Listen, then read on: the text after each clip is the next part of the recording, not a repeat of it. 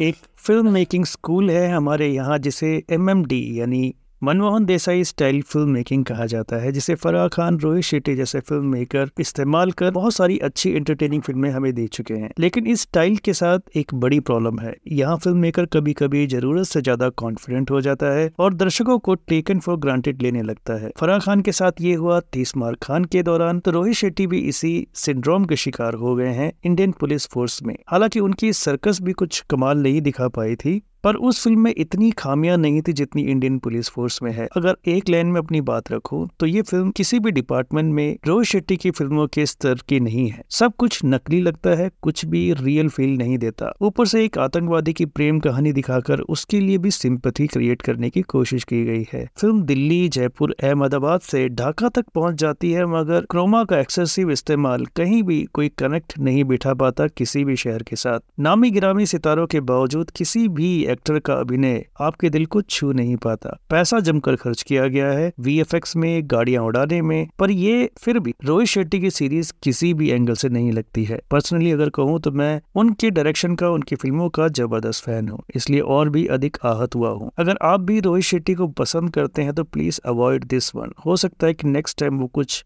Better आपके लिए लेकर आएँगे। Indian Police Force Amazon Prime पर स्ट्रीम हो रही है जिसे फ़िल्म की बात की रेटिंग रहेगी टू स्टार्स की।